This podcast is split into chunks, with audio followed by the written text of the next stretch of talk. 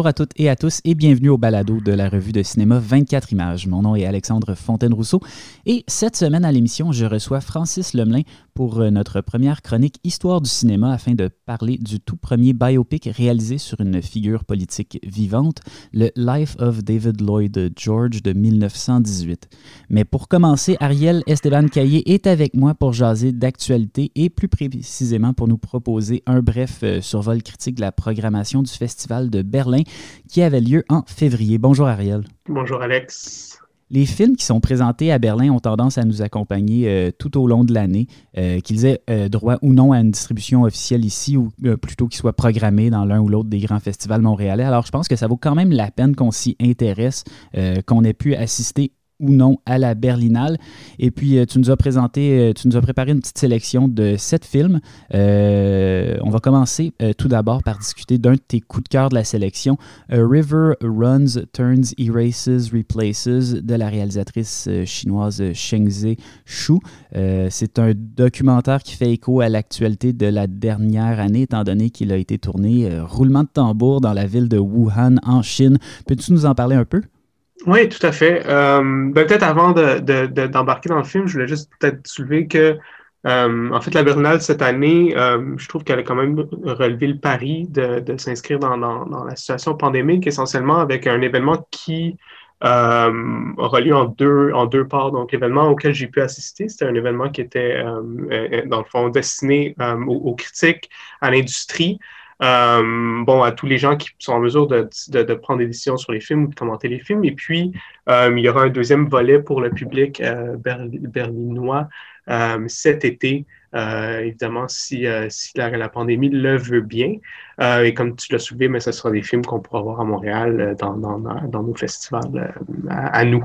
comme tu l'as dit, A River Runs, Turns, Erases, Replaces de Sheng Zizu, une cinéaste chinoise, en fait, basée aux États-Unis, que, les lecteurs de, de 24 images reconnaîtront peut-être, en fait, son précédent film, Present Perfect, avait gagné le Tigre d'Or à Rotterdam. C'est aussi un film qui, je pense, s'est inscrit à un, de nos palmarès, mais surtout Another Year, son film d'avant, euh, avait figuré assez haut dans notre palmarès de 2017, en plus d'être offert euh, comme DVD euh, du numéro en question. Donc, plug si vous voulez commander des vues numéro. mais effectivement, c'est un, documentaire d'observation dans la pure tradition du, disons, du slow cinéma, si on pense à Tsai ou d'autres. Euh, à Wuhan dans le sillage de la pandémie. Euh, c'est des plans fixes de la ville. Euh, mais ce qui est très beau à propos du film, c'est que c'est en fait interrompu par l'occasionnelle lettre destinée à un proche, puis on comprend très vite en fait qu'il est décédé de la COVID. Donc, tu as, ces lettres-là qui viennent ponctuer les images. C'est un concept qui est vraiment saisissant, qui est vraiment magnifique, mais je pense qu'il est comme d'autant plus poignant parce qu'il permet de, en fait, de relativiser ou de, disons, de, d'universaliser, disons, la, pandémie ou le sentiment de perte, tu sais, qu'on pense au, macro, au micro, là, euh, qui se dégage euh, de notre situation actuelle. Euh, surtout dans un contexte, on le, voit, on le voit présentement, où les États-Unis euh, où l'Occident sont en train de, disons, de, dégénérer dans une genre de rhétorique anti-asiatique ou anti-chinoise, qui, qui, dépendamment d'où on prend notre information, là, des fois, ça relève, euh, ça relève de la guerre froide. Là, um, je pense que ce, que ce film-là vient faire, c'est offrir un, un, excellent contrepoids à tout ça en, montrant des témoignages super personnels qui communiquent très bien euh, la perte, que ce soit la perte d'un être cher ou, un être cher qui a dû être euh, disons qu'il a passé énormément de temps loin, loin de sa famille, euh, dans les hôpitaux, euh, dans des quarantaines très strictes, des trucs comme ça. ce que Zou fait, en fait, c'est qu'elle inscrit ces témoignages-là dans, dans, dans, dans, le territoire, qui est un territoire, la ville en tant que telle, qui est ravagée, disons, moins par le virus que parce qu'il continue par-delà la pandémie. ce que je trouve assez intéressant du film aussi, c'est qu'on commence un peu partout, au Québec ou, peu importe, à s'inquiéter déjà et à juste titre de, ce qui va, de ce que la relance post-COVID va avoir l'air, cette espèce de train euh, effréné du capitalisme mondial qui attend juste de reprendre, qui attend juste de reprendre son retard surtout. Euh, puis il y, a ce truc dans le film où c'est exactement en fait ces images-là de Wuhan que Zhu choisit de nous montrer c'est-à-dire une ville qui, qui, qui fonctionne euh, full pin, qui est ensmoguée, qui est inondée, euh, littéralement inondée par, par, euh, par des, des, problèmes climatiques, les, les, les, cargos de marchandises bug comme d'habitude, les projets de construction vont bon train. finalement, une ville qui semble avoir rien, vraiment rien appris de la pandémie. Euh, comme, comme j'imagine va être le cas un peu partout, en fait, euh, Wuhan a eu l'avantage de, se débarrasser de la pandémie assez rapidement euh, pour reprendre le train-train, puisque c'est ça qui est glaçant, en fait. C'est l'espèce de juxtaposition entre la froideur du monde, l'espèce d'indifférence du, du, paysage, puis l'espèce de tristesse humaine qui se dégage, en fait, des témoignages. On ne pouvait pas ne pas parler euh, du prochain film de ta liste. Il s'agit tout de même du récipiendaire euh, de l'Ours d'Or du meilleur film, Bad Luck Banging or Looney Porn, euh, Porn de Radu Jude. Ariel, dis-moi, est-ce que c'est le grand retour du cinéma roumain? je ne sais pas pour le retour, en fait. même pour dans le contexte de Radu Jude, c'est un, cinéaste que je n'avais pas suivi particulièrement dans les années précédentes. Puis en fait, c'est de toute évidence une erreur parce que euh, Bad Luck, Banging euh, m'a vraiment, vraiment étonné. Euh, c'est aussi un autre film qui est profondément covidien, en fait. C'est, je pense, le, le premier film que, que, je vois où tous les interprètes sont masqués, mais où on n'en fait pas un cas, en fait. je veux dire, l'histoire, l'histoire qu'on tourne la COVID parle de, du contexte, mais euh, c'est vraiment un film euh, de, de, disons, de, l'époque qu'on vient de traverser, mais aussi de celle qui, se profile dans la mesure où, euh, en partant, bon, on part du principe que le personnage principal, Amy, c'est une, professeure, une institutrice dans un établissement réputé. elle a égaré, en fait, son sextape en ligne. le sextape qui ouvre le film, en fait, de manière assez, assez provocatrice. puis de là, en fait, je utilise cette prémisse-là pour s'attaquer à une, disons, une certaine déliquescence roumaine, euh, mais aussi une déliquescence pandémique, une espèce de dégénérescence sociale euh, qu'on a encore une fois pu observer un peu partout euh, au, Québec aussi, une espèce de société dont le conservatisme en fait remonte à la surface à cause de la pandémie. bon, ici, c'est particulièrement intéressant parce que tu as tout, ce que ça implique dans le contexte de l'histoire roumaine, qui est passé du communisme au totalitarisme, au capitalisme contemporain, euh, disons, euh, habituel, mais en, passant aussi par sa complicité avec les régimes nazis pendant la Deuxième Guerre mondiale. Puis bon, tout le melting pot identitaire européen qui est immensément compliqué en partant. puis de là, en fait, j'ai fait un film en trois parties, en fait, qui, qui regorge de belles idées de mise en scène. bon, tu as, le sextape au début, comme, comme, comme j'ai dit.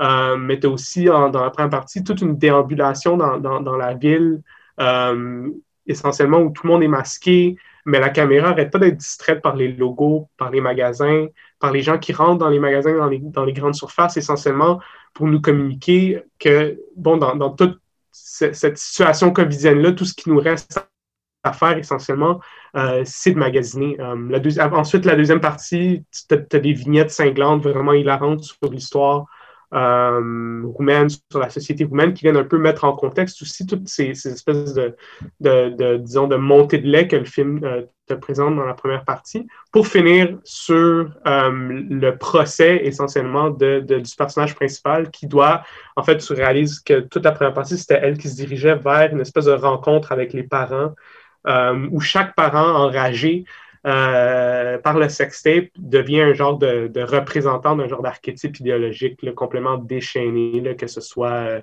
un, genre de, pro, pro, militariste ou un genre de conservateur un peu. Euh, un, un track et, de là, de, parler justement de l'espèce de neurose identitaire qui vient avec, la pandémie.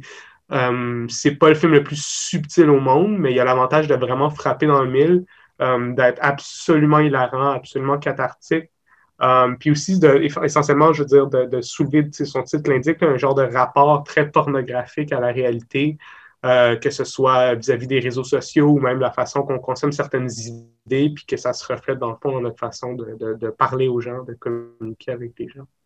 Donc ça, c'était Bad Luck Banging or Looney Porn. Euh, Looney Porn. Je vais finir par le prononcer correctement, mais c'est quand même toute une, euh, bouchée de titres à... Je pense que le jeu, le jeu, de mots est, le jeu de mots est là. Et puis bon, ben, ça, c'était le récipiendaire de l'ours d'or du meilleur film. on dit du prochain film que c'est peut-être le grand oublié du palmarès de la Berlinale, mais qu'il s'agit aussi d'une des révélations incontournables de cette édition-là du festival. Il s'agit de What Do We See When We Look at the Sky, le deuxième long métrage du cinéaste georgien Alexandre Koberidze,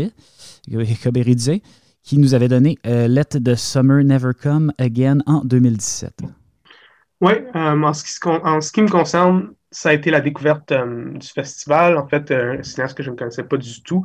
mais dans ce cas-ci, bon, c'est un peu, un peu moins de ma faute et plus du fait que c'est un jeune cinéaste qui, si je comprends bien, en est à son premier film, disons, à grand déploiement. Euh, Let the Summer Never Come Again étant un, truc euh, plus expérimental, euh, tourné en DV, qui avait surtout fait le circuit à des festivals, disons, documentaires ou films un peu plus hybrides.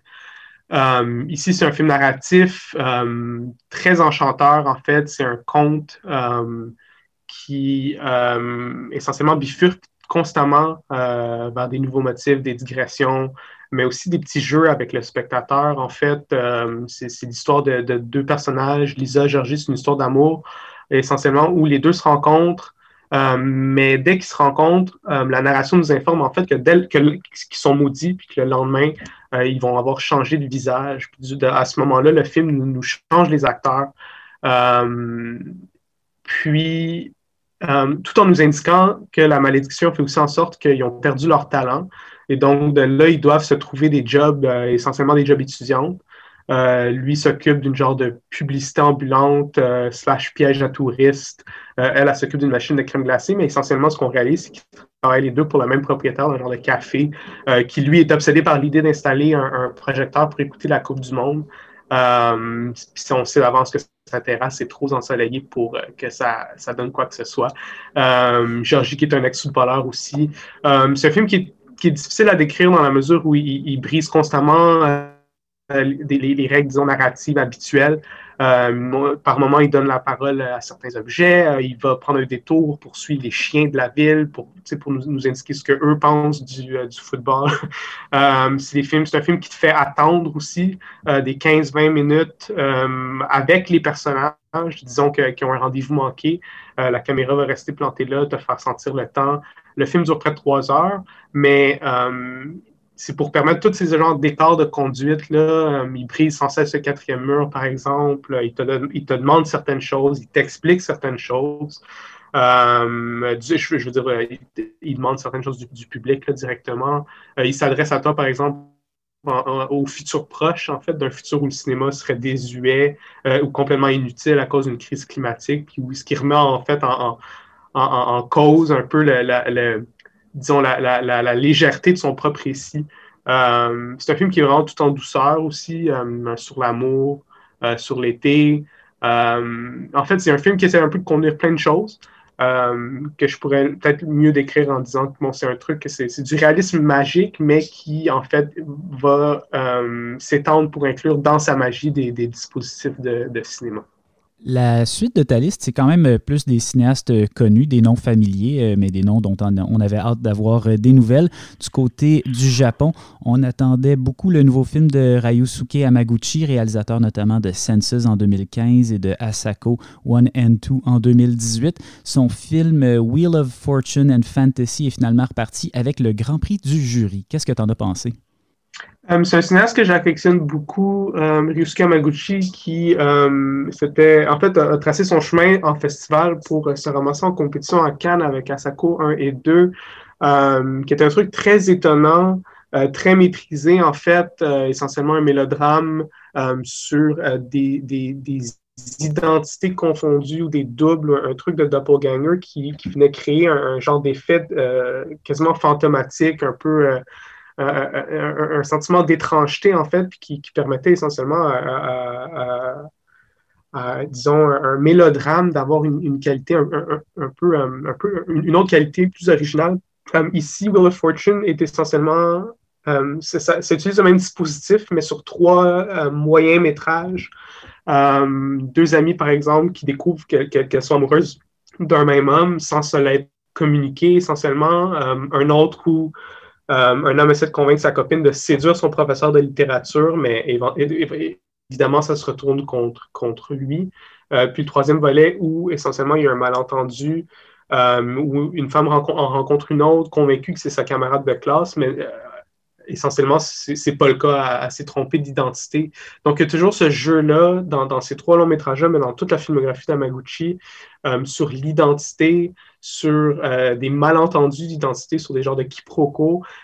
tout ça étant une excuse, en fait, pour qui, travaille avec ses actrices, ce sont des actrices, euh, pour, pour créer des scènes qui sont étranges, en fait, parce que tous les, tous les genres de codes sociaux, de conversation, euh, de rencontres, d'échanges euh, glissent ou finissent par être brisés par le fait que, bon, dans la vraie vie, tu sais, méprendre quelqu'un à ce, à ce point-là, au point où on pense que c'est quelqu'un d'autre complètement, euh, ça arrive rarement, ça arrive pas vraiment, mais, mais dans son cinéma, il, se permet ces choses-là euh, pour créer des genres de brisures, pour créer des moments d'incertitude ou d'inquiétude qui sont, sont vraiment fascinants. Puis je dirais que ce film-là, sans nécessairement être la plus grande, la plus grande avancée dans son cinéma, c'est euh, trois, trois versions, disons, bite-size de, de ce qui fait le mieux.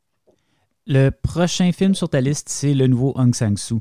Euh, bon, je sais pas trop si ça sert à quelque chose de résumer un nouveau Hong Sang-soo, étant donné qu'un Hong Sang-soo, c'est un Hong Sang-soo, mais celui-ci euh, s'intitule, euh, pour la petite histoire, Introduction. Et j'aimerais que tu nous en parles un peu, étant donné qu'on est quand même toujours content d'avoir des nouvelles de notre cinéaste coréen préféré.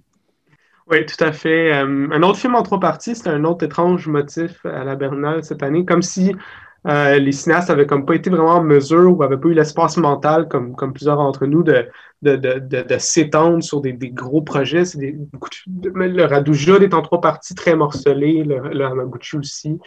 Euh, Introduction, c'est la même chose. Comme tu le dis, ça ne sert pas à grand-chose de le résumer. C'est une autre, c'est une autre histoire Hong Sang-soo-esque, mais qui me ramène par contre vers un peu mon, désenchantement récent avec le cinéma d'Hong Sang-soo. Euh, bon, c'est un cinéma en, montagne russe. Il y, a des moments très forts, il y, a des moments un peu plus faibles. Puis de toute façon, il fait un ou deux films par année.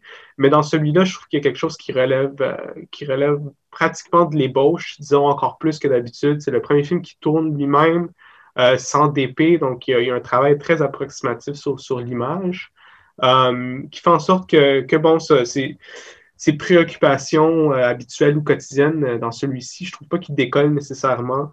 Euh, on en sort avec un peu une, impression de, déjà vu, ce que je, que je, je, conçois que c'est un, peu, euh, un peu ridicule de dire ça de, Hong Sang-soo, mais, mais, dans ce cas-ci, j'ai pas trouvé qu'il creusait quoi que ce soit en particulier. Puis j'ai réalisé en fait que si je lui pardonnais souvent euh, ça, peut-être avec même avec le film précédent. Dans ce cas-ci, bon, le, le, film était trop brouillon, trop approximatif pour vraiment m'avoir convaincu. Un autre film qui a fait couler beaucoup d'encre, inévitablement, c'est Petite Maman, le nouveau long métrage de Céline Sciamma. Euh, je dis inévitablement parce qu'après Portrait de la jeune fille en feu, je pense que tout le monde attendait avec impatience de voir ce qu'elle ferait. Toi, qu'est-ce que tu en as pensé? Euh, en fait, c'est drôle parce que je suis un peu du même avis pour le cinéma que le Hong Sang-soo et peut-être que c'est une pure question euh, d'attente, en fait, parce que si, si, vous, attendiez euh, disons, une, avancée dans, le cinéma de Siama. Je dirais que le film ramène plutôt euh, à quelque chose de ses premiers films, euh, plutôt à la simplicité de ses premiers films, quelque chose comme, comme Tomboy notamment. C'est-à-dire, bon, Siama, c'est quelqu'un qui fait un cinéma assez épuré, assez quotidien. c'est des plans très simples, très frontaux qui euh, peuvent avoir une sorte de force évocatrice assez, assez importante, qui peuvent soulever des émotions vraiment importantes, par exemple, comme dans Portrait d'une jeune fille en feu, qui, qui, était, qui était assez impressionnant. Euh, mais dans ce cas-ci, bon, je reste un peu sur ma fin. Euh, le film, en fait, répond à la question bon, qu'est-ce qui arriverait si on pouvait rencontrer ses parents lorsqu'eux étaient enfants? C'est l'histoire d'une jeune fille d'environ 8, 8 ans, euh, qui, qui vient, de perdre sa grand-mère.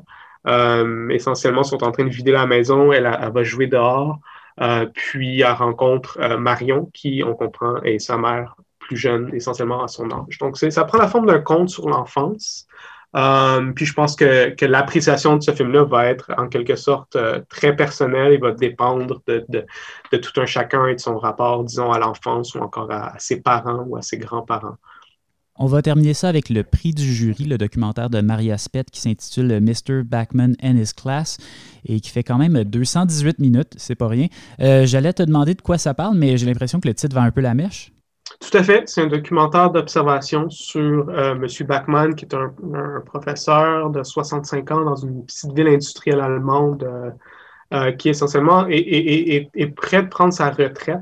Par contre, la particularité, puis je dis cinéma d'observation, je pense à, Wiseman, ça fait penser à Wiseman, dans, dans, le contexte institutionnel aussi.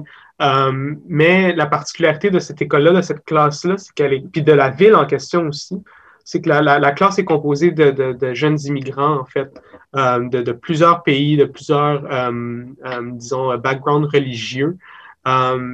puis Bachman a essentiellement conçu tout un, curriculum alternatif, en fait, qui est immensément empathique, qui est immensément au fait, puis sensible de la réalité de, ces, enfants-là, mais la réalité d'immigrants, en fait, en Allemagne.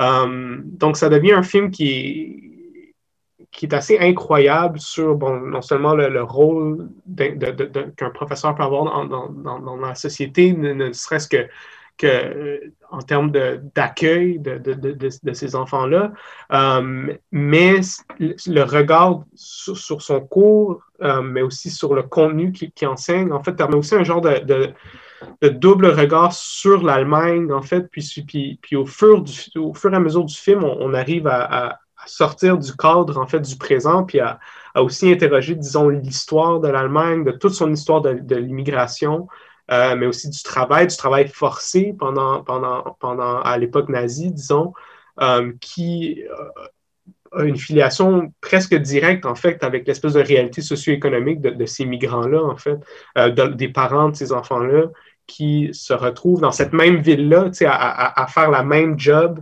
que, euh, que le travail forcé euh, pendant la Deuxième Guerre mondiale. Euh, ben, bon, ils construisent pas des, ils, bâtissent pas des armes, mais ils bâtissent, ils bâtissent essentiellement d'autres choses dans les mêmes usines. donc, toute cette, plus le film avance, plus il y a, cette espèce de réfraction-là à travers l'histoire qui permet essentiellement au documentaire d'observation très, très, très intime euh, très à fleur de peau, très collé sur, sur euh, la réalité de ces jeunes, ces, jeunes étudiants-là, de devenir un truc euh, quasiment, ben, c'est ça, historique, très, très, très intéressant. Ça, c'était Mr. Backman and His Class de euh, Maria Spett. Euh, sinon, on a aussi parlé de Petite Maman de Céline Sciamma, de Introduction de Aung San Suu, Wheel of Fortune and Fantasy de Ryusuke Amaguchi, What Do We, say, What do we See When We uh, Look at the Sky de Alexandre Koberidze, Bad Luck Banging or Looney Porn? Un jour, un jour je vais réussir de Radu Jude. Et puis sinon, River Runs, Turns, Erases, Replaces de Shengze Shu. Euh, j'imagine qu'on va avoir la chance de reparler de plusieurs de ces films-là au cours de, de l'année. Mais d'ici là, Ariel, merci d'avoir été là. Merci à toi. Le numéro 197 de 24 images s'intitule Les mises en scène du pouvoir. Comme son nom l'indique, le dossier porte sur les représentations des figures politiques à travers l'histoire du cinéma. Et comme à l'habitude, l'équipe de rédaction vous y propose notamment un index qui regroupe 80 films marquants abordant ce sujet-là. Donc la liste débute en 1933 avec le fameux Dog Soup de Leo McCarey qui met en, scène les frères Marx. Mais je me suis dit qu'on pouvait sûrement remonter le temps juste un petit peu plus. Euh, pour ce faire, j'ai décidé donc de contacter mon historien amateur préféré, Francis Lemelin, alias Saturnome, qui est notamment l'auteur du fabuleux Top 1917 qui recense évidemment les meilleurs films parus en 1917 selon lui. Bonjour Francis. Bonjour Alexandre.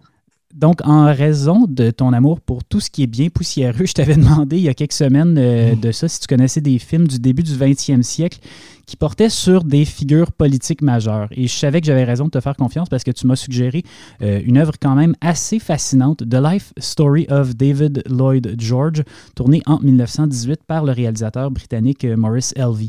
Euh, donc, pour ceux qui ne sauraient pas, puis honnêtement, on vous le pardonne, je pense, David Lloyd George était le premier ministre de la Grande-Bretagne à la fin de la Première Guerre mondiale. Et ce film-là nous propose un résumé de son parcours personnel et politique. Euh, j'utilise le terme résumé, mais on parle quand même d'un film qui fait 2h30 et dans lequel on apprend tout, puis je veux absolument dire absolument tout sur l'élection partielle de Carnarvon Burroughs en 1890. Alors peut-être que résumé, c'est pas le bon mot, là. Mais, mais bon, tout ça pour dire que c'est un film assez unique, euh, dont l'historique de production et le parcours sont assez particuliers. Je sais notamment que le film a été considéré perdu pendant des décennies. Alors, j'aimerais peut-être, euh, pour commencer, euh, que tu nous dises ce qui, a fait que tu t'es intéressé plus spécifiquement à ce film-là. Ben, euh, mon attention s'est portée sur ce film-là parce que j'aurais pu parler du fameux Napoléon d'Abel Gans en 1927, par exemple, mais on va attendre la restauration de Netflix qui s'en vient, puis s'abonner trois fois à leur service pour regarder le film sur trois écrans comme ce film-là l'exige où, j'aurais pu m'intéresser à des films comme vraiment très, très, très obscurs, mais j'ai décidé de m'intéresser à celui-là parce que je pense que sa petite place méconnue dans l'histoire, je dirais. Euh, c'est entre chose le premier film biographique d'une figure politique encore vivante au moment de sa sortie. Euh, ce qui contraste vraiment fort avec la tendance à l'époque de raconter des personnages d'époque lointaines, euh, souvent des versions romancées qui n'ont pas grand-chose à voir avec la réalité j'ai dit figure politique euh, vivante, mais il y a eu d'autres films biographiques de gens qui étaient vivants. Euh, à l'époque, je pense à The Life of euh, General Pancho Villa, qui mettait en vedette Pancho Villa lui-même. mais je reviens sur David Lloyd George. on ne connaît pas des masses, comme tu disais, en dehors du Royaume-Uni. Mais donc, c'est ça, c'est le premier ministre euh, à la fin de la Première Guerre mondiale, euh, de décembre 1916 euh, jusqu'à après la Première Guerre, jusqu'en 1922. On est en 1918, donc c'est un film sur le premier ministre actuellement en poste. Puis comme c'est durant la Première Guerre mondiale, on s'imagine que c'est pas exactement une fine analyse de l'homme et de ses défauts, c'est vraiment une, une agiographie pour booster le moral du peuple. David Lloyd George, c'est le père de la sécurité sociale britannique. Euh, il a introduit des réformes pour taxer les riches, pour euh, créer des trucs comme le, créer le concept de pension de retraite. Mais euh, pourquoi quelqu'un a décidé de faire un film sur lui à cette époque-là, d'où ça sort? La réponse, c'est qu'il semblait, aux yeux des gens du studio Ideal Film Company, que c'était le sujet idéal pour faire le grand film épique britannique.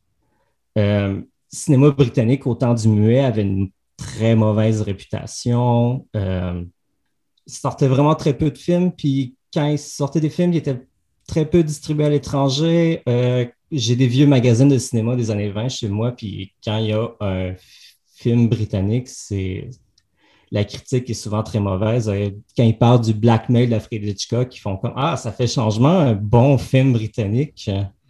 Mais en tout cas, il y avait une volonté de brasser les choses euh, dans ce studio-là. Puis euh, ils ont décidé de mettre le paquet en prenant la peine de filmer dans les lieux authentiques de la vie de David Lloyd George autant que possible.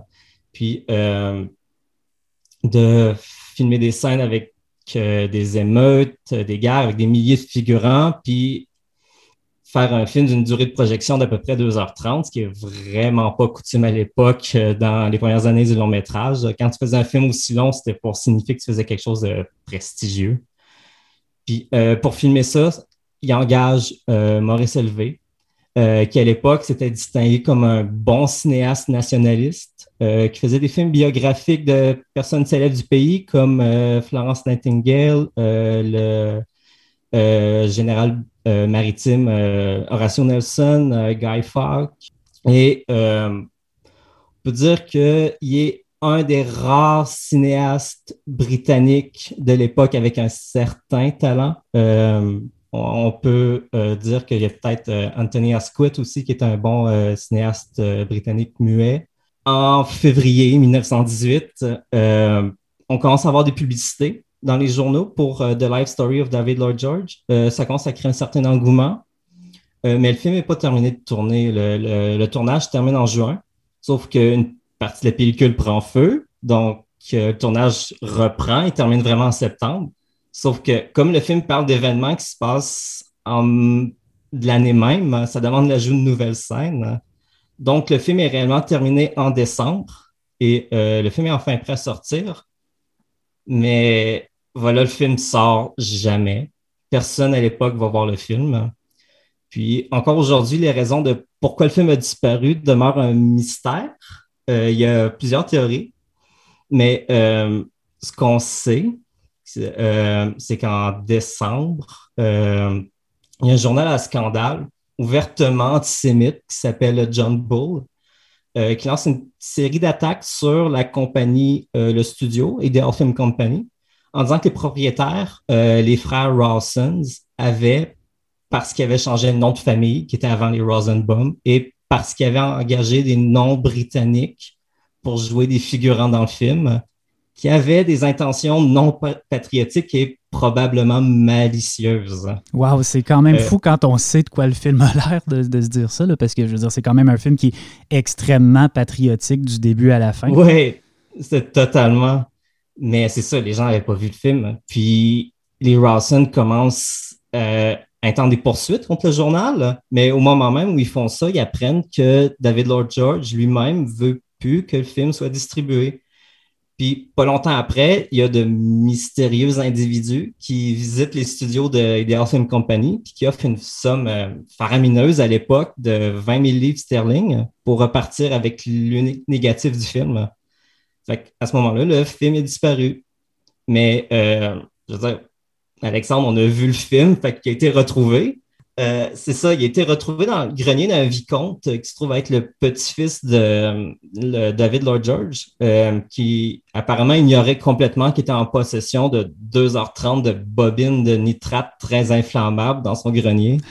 Euh, puis, grâce au journal d'une secrétaire de David Lord George, on sait qu'en 1920, cette secrétaire-là faisait objection d'une projection privée du film dans le salon du premier ministre qui signifie qu'on sait que le film a été en possession de la famille tout ce temps-là. Mais on ne sait toujours pas pourquoi, on ne sait pas ce qui s'est passé. Et euh, c'est ça pour l'histoire du film. Hein. Oui, ben c'est drôle parce qu'on on, regarde ce film-là, puis comme je disais, on n'a pas l'impression qu'il y a quoi que ce soit d'antipatriotique là-dedans. Au contraire, on se dit que même euh, David Lloyd George, quand même, ça a l'air de quelqu'un qui a brassé les choses au Royaume-Uni.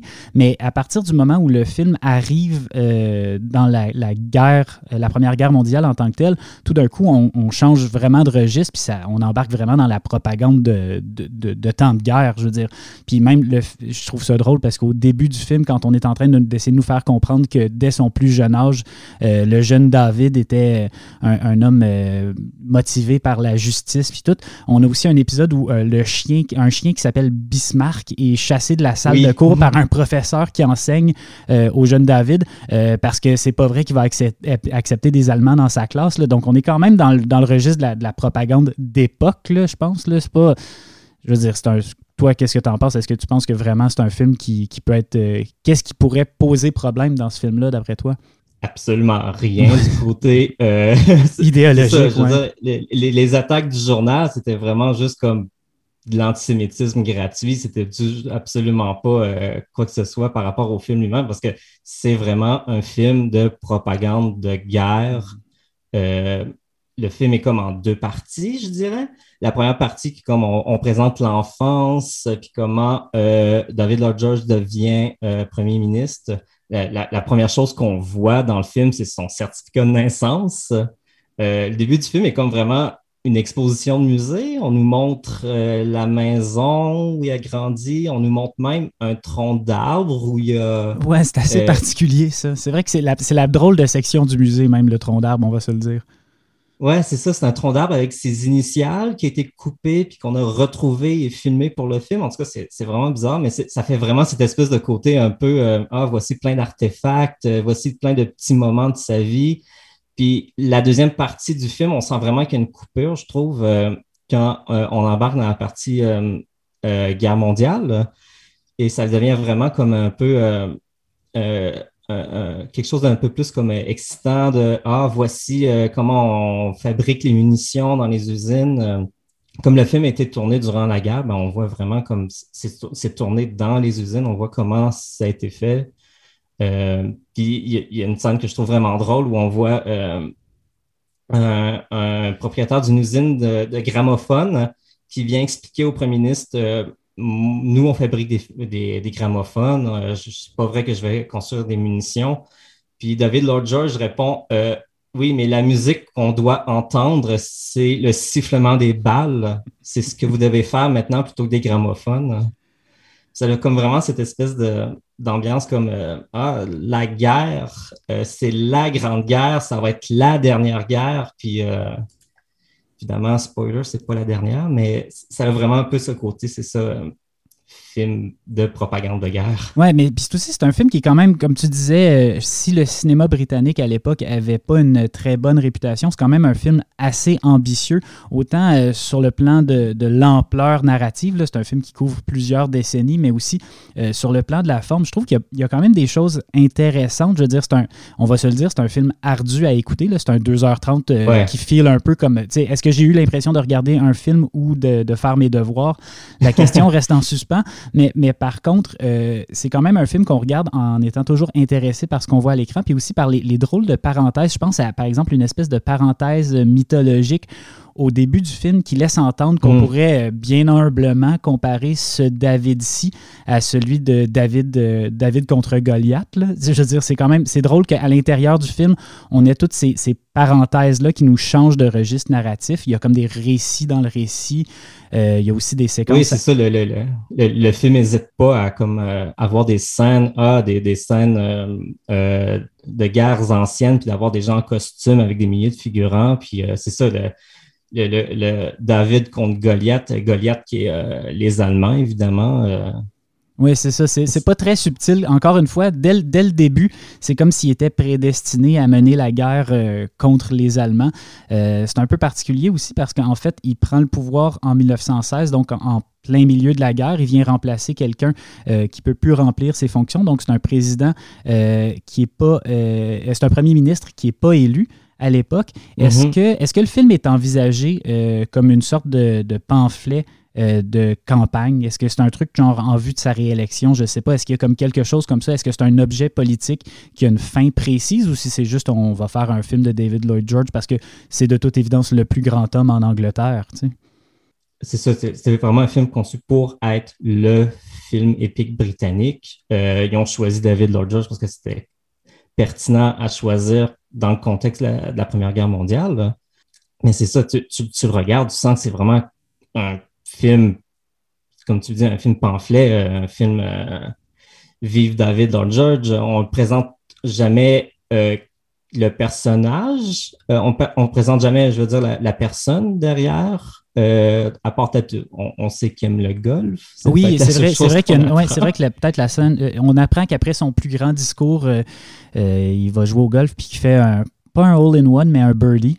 Ce qui est quand même un détail mhm. biographique, je pense, essentiel à savoir au sujet de David Lloyd George. Absolument.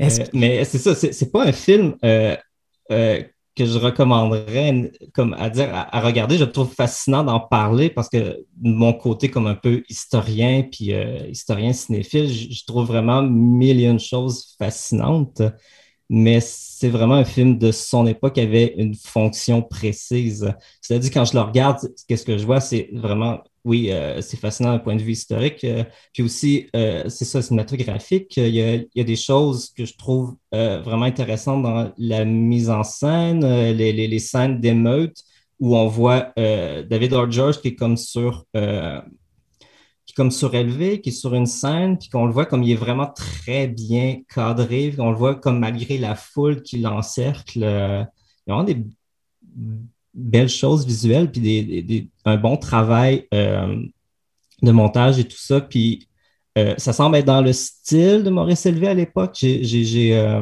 regardé aussi son film sur Horatio Nelson qui est sorti la même année pour un autre studio. ça a à peu près cette même approche un peu biographique. voici exactement quelle chose il a fait. puis de présenter ça dans un contexte un peu épique. C'est un peu c'est ça, c'était des films nationalistes de guerre, de, durant la guerre. ouais. Mais c'est ça, euh, tu, mentionnes ça, mais euh, il y a beaucoup d'intertitres euh, dans ce film-là. C'est quelque chose que j'ai remarqué. Je me disais, c'est quand même fou à quel point on veut donner des informations. plus que j'ai l'impression que c'est peut-être le, défaut à la limite, c'est qu'à un certain point, il n'y a, comme pas de. Il n'y a, aucune. Il y a personne qui s'est dit ça, c'est ce qui est important. je veux dire, on parle de chaque réforme un peu sur un pied d'égalité. On, mais c'est ça, c'est comme des informations. Mm-hmm. C'est pas un film biographique avec genre des, stratagèmes narratifs pour maintenir l'intérêt du public, genre une romance ou quelque chose comme ça. C'est vraiment euh, voici presque un article Wikipédia de telle chose arrive, telle chose arrive et euh, comme une espèce de best-of de, ces moments, mais effectivement, comme tu dis, sans euh, présenter comme un moment comme plus important qu'un autre, euh, vraiment. Puis oui, vraiment beaucoup d'intertitres, euh, des, longs intertitres qui, prennent euh, presque l'écran entier avec beaucoup de texte. peu de dialogue. C'est vraiment souvent de la présentation de, des faits qu'on voit devant nous. D'ailleurs, il y a un des rares dialogues dans le film que il y a une erreur que on, voit deux femmes qui parlent entre elles, puis ça dit qu'il y a un old gentleman qui parle à une vieille dame, mais c'est pas ça qu'on voit. Bref. Ouais, non, c'est ça. Mais, mais c'est ça, cette espèce de, forme-là, est-ce que, euh, je sais pas, est-ce que c'est quelque chose qu'on va retrouver euh, dans les autres euh, biographies euh, de cette époque-là ou est-ce est que déjà à cette époque-là, il, y a des réalisateurs qui vont euh, essayer justement d'amener un peu de, narration dans leur représentation de personnages euh, historiques réels? Pas vraiment. On n'a pas vraiment de films qui vont comme étudier comme un personnage historique avec comme ses, ses, défauts, ce genre de choses-là. Souvent, quand ça va être amené, ça va être de manière un peu romancé. Ça va souvent être des adaptations de pièces de théâtre à propos de tel personnage historique euh, ou euh, ce côté un peu plus euh, imprimer la légende plutôt que la réalité, ce, ce genre d'approche-là.